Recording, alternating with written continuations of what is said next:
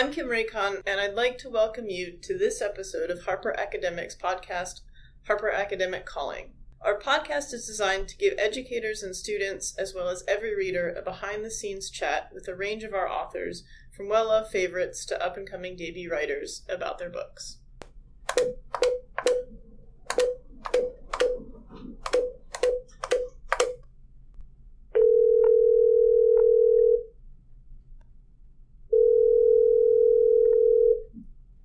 Harper Academic calling Imogen Hermes Gower.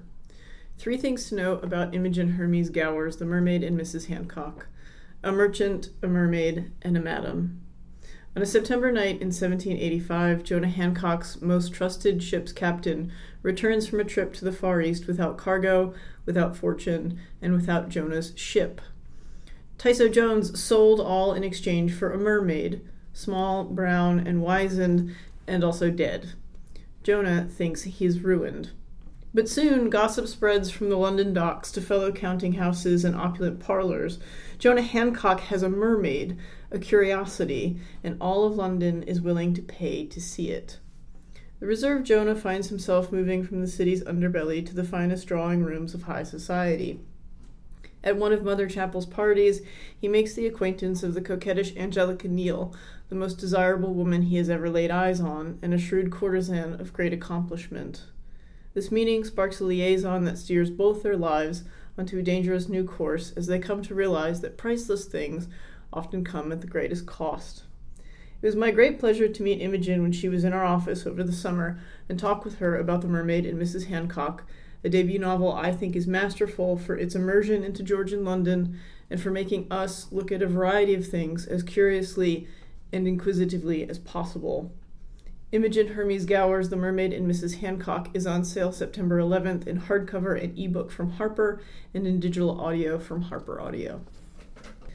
Today we have with us in the office Imogen Hermes Gower, author of The Mermaid and Mrs. Hancock. Imogen, thank you so much for joining us. It is an absolute pleasure to meet you. Oh, thank you for having me. Um, so I will lay all my cards on the table. I absolutely adore this book so much, love and adore, um, and it's so very smart. And one of the things that I really love about it is how um, it is set in Georgian London, and you really create a wonderful whole world and whole experience of what Georgian London is like. So, first to start us off, can you talk a little bit about your research process and what it was like to sort of do the work of building and creating that world and that atmosphere?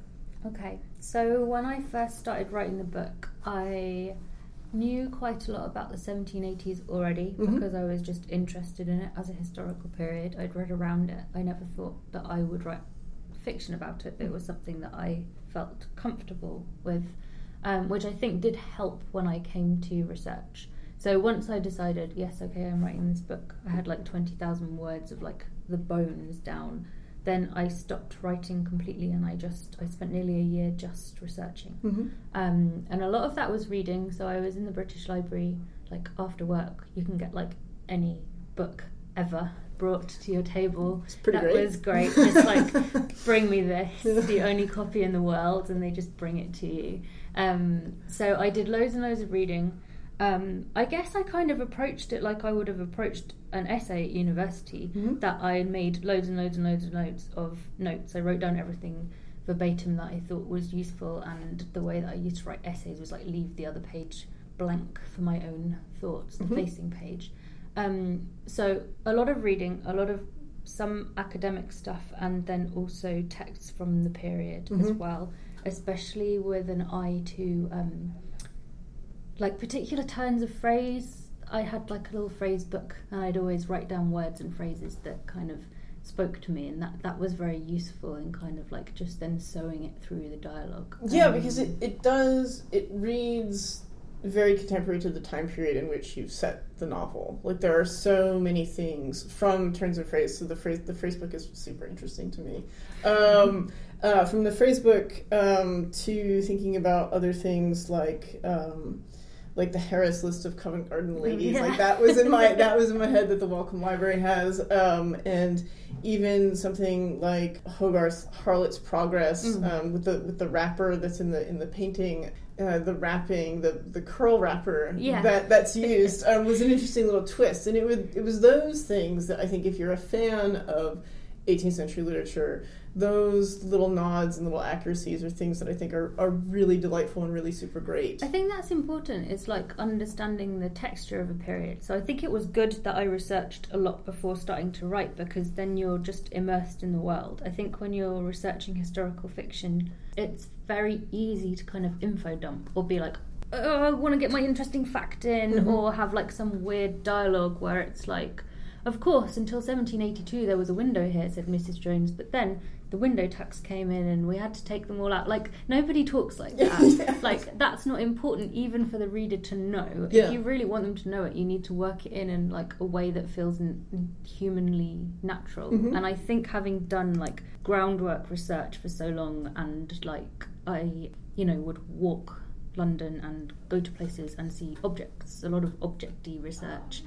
It helped me when I started writing to just feel comfortable in the period and like I already know the answers of how do people move around this space and how do people speak and um, I guess what's their you know what's the landscape of London like it, it that that helped rather than feeling like I was floating in a little void. Yeah, and the, the cityscape is something that really super interested me too. When I used to teach, I taught a class on seeing and writing the city, so Mhm. thinking about landscapes and thinking about buildings and architecture and stuff like that. And one of the things that I thought was really great is that you're at times super specific about what street we're on and then directionally how we get or how a crow will fly Mhm. to a different a different area a different neighborhood um, and you can look even at a contemporary map of, of london and sort of figure out spatially where you are so would you say that maybe the mermaid and mrs hancock to some extent is also kind of a love letter to the cityscape of georgian london Yeah, I would definitely say that. I think I just always found in London, and I guess nearly any city that I go to, I, I feel very conscious of the history of it. Mhm. And when I first moved to London, I acclimatized myself to it by trying to walk around it. I, I guess I do the same in New York. That it's really easy to get on the tube or the subway and get off at a stop and be like, I'm in Soho, and not Mhm. really know how it connects to the next area. That Mhm. a lot of the information that ended up going into the Mermaid and Mrs. Hancock was some, was like my own inquiry and exploring anyway of how do you walk from here to here. Like I was really bothered for ages by in Samuel Pepys's diary. Mhm. He always writes like walked to Deptford. And it's like, how did you walk to Deptford? Like, did you get, were there bridges? Which Yeah. way did you go? And it took me, I was just, so when I had, I understood that Mr. Hancock in the novel, he lives in Deptford and he Mhm. must walk into London. mm-hmm. I was tearing my hair out as to what what route he would have taken into London, and I Mhm. ended up figuring out. I was like cycling along through Borough to like um, London Bridge, and I was like, "This is how we do it on the cycle path." Not on. It was that was a weird thing of like just figuring out how I guess your psychogeography of a city is different from someone in the past. Mhm. Like, what is the focal point of this city, or I suppose in Georgian London, you're so focused on the river. Mhm. And it's like the centre of London, it's where everything is happening, it's also something you have to navigate. Like, Yes. You have to cross it back and forth. Mhm. There is nothing that will go underneath it, or there are a few bridges that go over it. It's like so focal to how you think about London. And I think nowadays we don't think about the river at all. Mhm. Like, it's, we like breeze over it, Yeah. or the tube goes under it, or the Yeah. buses go alongside it. You know, it's not that felt important trying to recalibrate what I understood about London to how it might have been understood in the past. And I, I loved that. It does have at its moments a very sort of Flâneuse like quality Mm. to sort of seeing what we're seeing. And there's also, of course, a, a different kind of idea when we think about street walking, when we think about Angelica Neal yeah. and Mrs. Chappell. Yeah, I think yeah maybe that crossover between street walking and street walking, Yeah. street walking and walking in the street. I Yeah. don't know. It's like it's it's an interesting thing, isn't it? I, I definitely feel very flanersy about London Mhm. and probably most cities that I go to. Like when you're walking in the streets, you see something different from any other way of traveling around it. You you notice things that you wouldn't have otherwise. So a lot of the time, it was kind of my mission to like I needed to obviously go to Dean Street in Soho, which is where Angelica Neal lives, and it kind of felt important to be like, oh, where does the light hit it at certain times of day? Mhm. That kind of thing. Like how wide and narrow does it feel? Like there are things you notice when you're there that you couldn't just from looking at a map, Mm-hmm. and that that felt important to have that. Yeah, it's like almost archaeology of Mhm. like, okay, so this is this is my landmark here. This road must have gone like this. Here's the river, so therefore Mhm. this this must be the thing. But see, like Georgian London, you're kind of spoilt with that because a lot of it is quite unchanged. Mhm. That I mean, in London's history, that's recent. You know, even if the buildings aren't there, the footprint of the roads is still the same. It, it's like yeah, when you're looking at something like pre-Fire of London, it's so magical when, which is 1660s, like it, it, when you find things that are part of that old London. I've got a friend who um, has been writing a novel set um, before the Fire of London. It's for the assassination. Uh, some people, some men attempted to assassinate Oliver Cromwell, Mhm. and it's about you know the story of these people, and there are almost no buildings left because they all burnt down and Mhm. having to that kind of working out that geography when there is so little left is like oh my god just i don't know if i could yeah, no, that's that's a huge that is that is a huge undertaking. Yeah, that's and now I'm super want to know when your friend's book Yeah, is coming know. out. Yeah. I wanna know that too. so one of the things that you touched on a little bit ago is thinking about the transactional nature of the climate in which Mr. Hancock operates. Mhm. And it's a very sort of common thing if you think about 18th century England, we're sort of nearing the heights of industry, nearing the heights of empire. Proper industry, there's legitimate industry Mhm. in the novel. And then there's another kind of industry. There is maybe a legitimate industry if we think about um, the work and labor of Mrs. Chappell um, and her girls and Angelica Neal um, as they are prostitute sex workers. Do you have a particular term you care Um, for? I prefer sex workers because I think they have a degree of agency. Well, you know, not all of them, but Right, but know. Angelica certainly, Yeah. certainly, certainly does, and she is a character. I really enjoyed her for a lot of reasons. I thought her voice was very unique. She very much leaps out of the page with life and frustration and humor and, and all of those wonderful things. And she is a very interesting woman to me in thinking about how she approaches her work because she has a very keen sense of her worth mm-hmm. and her agency, as you just said. And one of the things that you talk about in the novel, you say Whoredom appeals to Angelica's character in a great host of ways. She likes to live closely with other women and share with share her secrets with them. She likes to sing and drink and dance. She likes to be cosseted. She likes to be looked at. What she likes best of all is to be desired. But then also that she has discovered that secret other world of commerce in which she is at least as powerful as they, meaning the men. And all of this provokes in her the most exquisite excitement. What was it like for you to write characters like Angelica Neal and like Mrs. Chappell? Um, I think Angelica kind of came to me quite fully formed. That I always knew what she was like, who she Mhm. was, and I don't know. She just kind of walked straight in. Um, I suppose I'd been reading about 18th century like women quite like her for a long time, and I was really interested in them. And, and, and middle class women and their experiences of, I suppose, living outside of feminism Mm-hmm. and biographies of women and even memoirs where they really rationalize say their choice to be a courtesan or a madam or a sex worker that they it's not necessarily an empowered choice because they have very few others available to them but it doesn't mean that it can be dismissed Mhm. i don't think that they're entirely helpless victims they're doing the best with the situation that they have i think what you're saying about um you know legitimate industry is kind of interesting because I don't think that for women there is any kind of legitimate industry Right. during the period. Mhm. That like if you are say you run a shop or you sell oranges at a theatre or something, Mm-hmm. you are taking part in a transaction. You Mhm. are giving you're obliging someone in exchange for their money and you are taking part in a public face. Mhm. And all of those things for a woman to do like immediately makes her less respectable Mhm. and kind of is like one step away from prostitution. So as much as like you know things like millinery, which was a, um, a profession that was really associated with women, Mhm. and it's definitely is also you know is associated with prostitution Mhm. by extension. Like that, there is a real connection there, but it's also just the suspicion that if you're a woman doing work, something's wrong. Yeah. Like, why are you supporting yourself? Where's your husband? That mistrust of women in industry is something that really helped me understand where these women were coming from as well. So I know that Mary Robinson's mother, um, she was uh, she ended up becoming an actress and she was the mistress of the Prince of Wales for a while. But her own mother, they'd been abandoned by her father, and um, I did actually steal this for Angelica actually. um, uh, her mother, to support the children, set up a school um, to, you know, get money so she could pay for herself and her children because the father had absconded and was not giving them any money.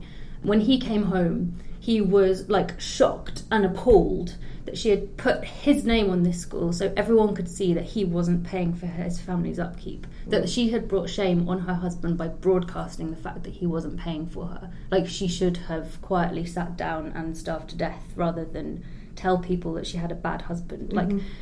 if you don't have a choice about you know if work if honest work makes you look bad and you aren't trained in a profession you know you don't have the possibility of like apprenticing somewhere then sex work is really the only thing you have to fall back on. Either Yeah. you know hopefully you do a different kind of sex work which is you get married and that's the transaction which was understood during this period that you your husband will keep you safe Mhm. in exchange for attention and affection and sex. Like that that's how it works.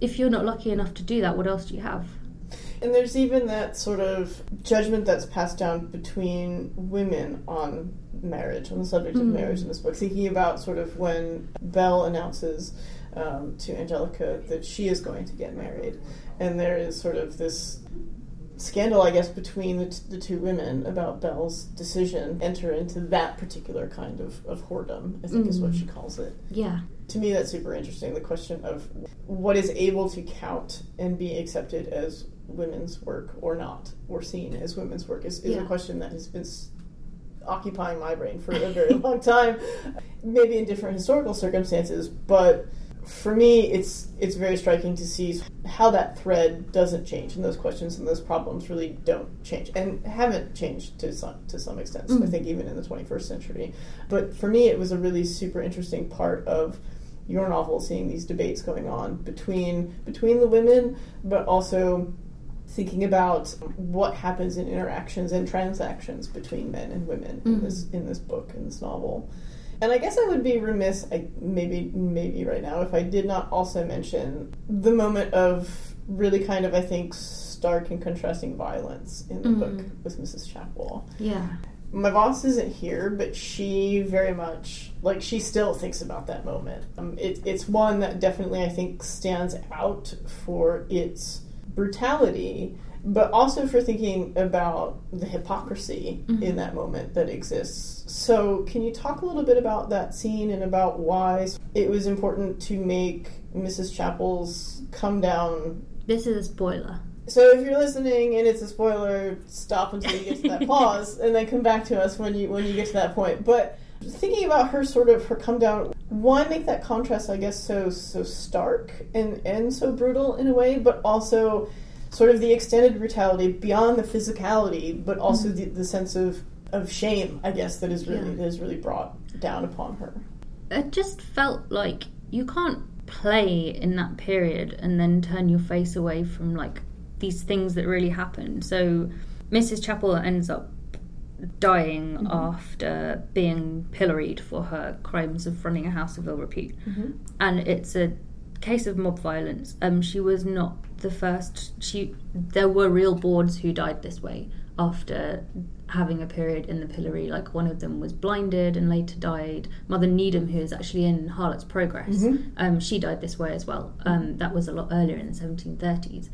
And there are quite a few accounts of quite just the brutal punishment of prostitutes and madams, which it was not unheard of in the 18th century, and that suspicion and aggression towards particularly these madams who are older women, often portrayed as really unattractive and coarse, they took the brunt of it, and it was felt that this was reasonable.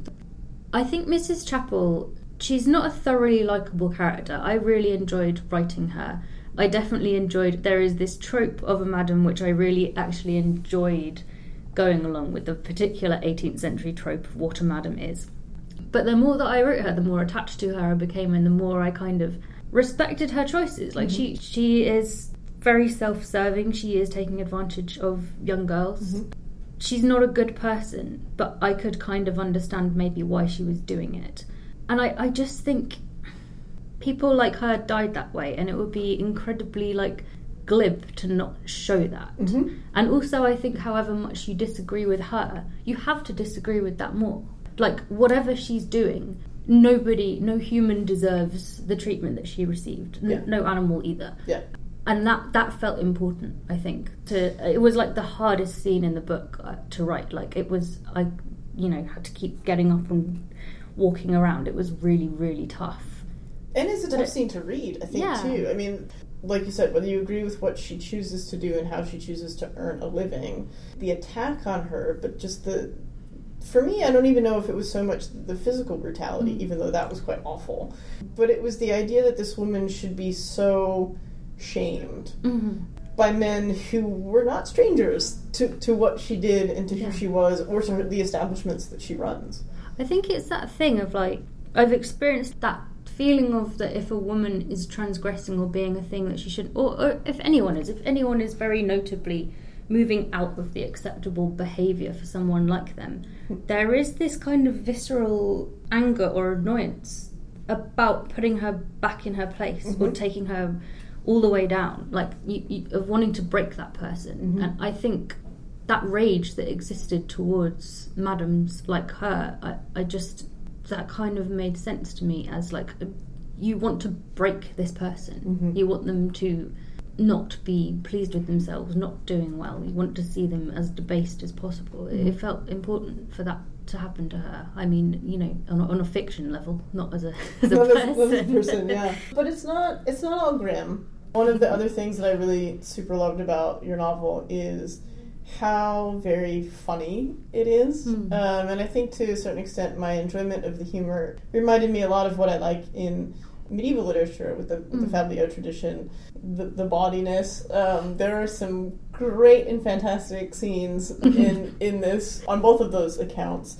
Um, whether it's sort of laugh out loud humor, subtle humor, the unicorn showing up or not showing up, you know, or not being seen as far as Kent or something like that. so whether it's whether it's that or whether it's the scene when um, Mr. Hancock goes to Mrs. Chappell's house and and um, sees you know his mermaid uh, displayed and also sees other things that he really does not want to see at all that make him run away. But it's just such a funny and rich and bawdy story at times. And so was that was that just super fun to do? Really? Yeah, definitely. That was I think that was like the thing that got me through it. Yeah.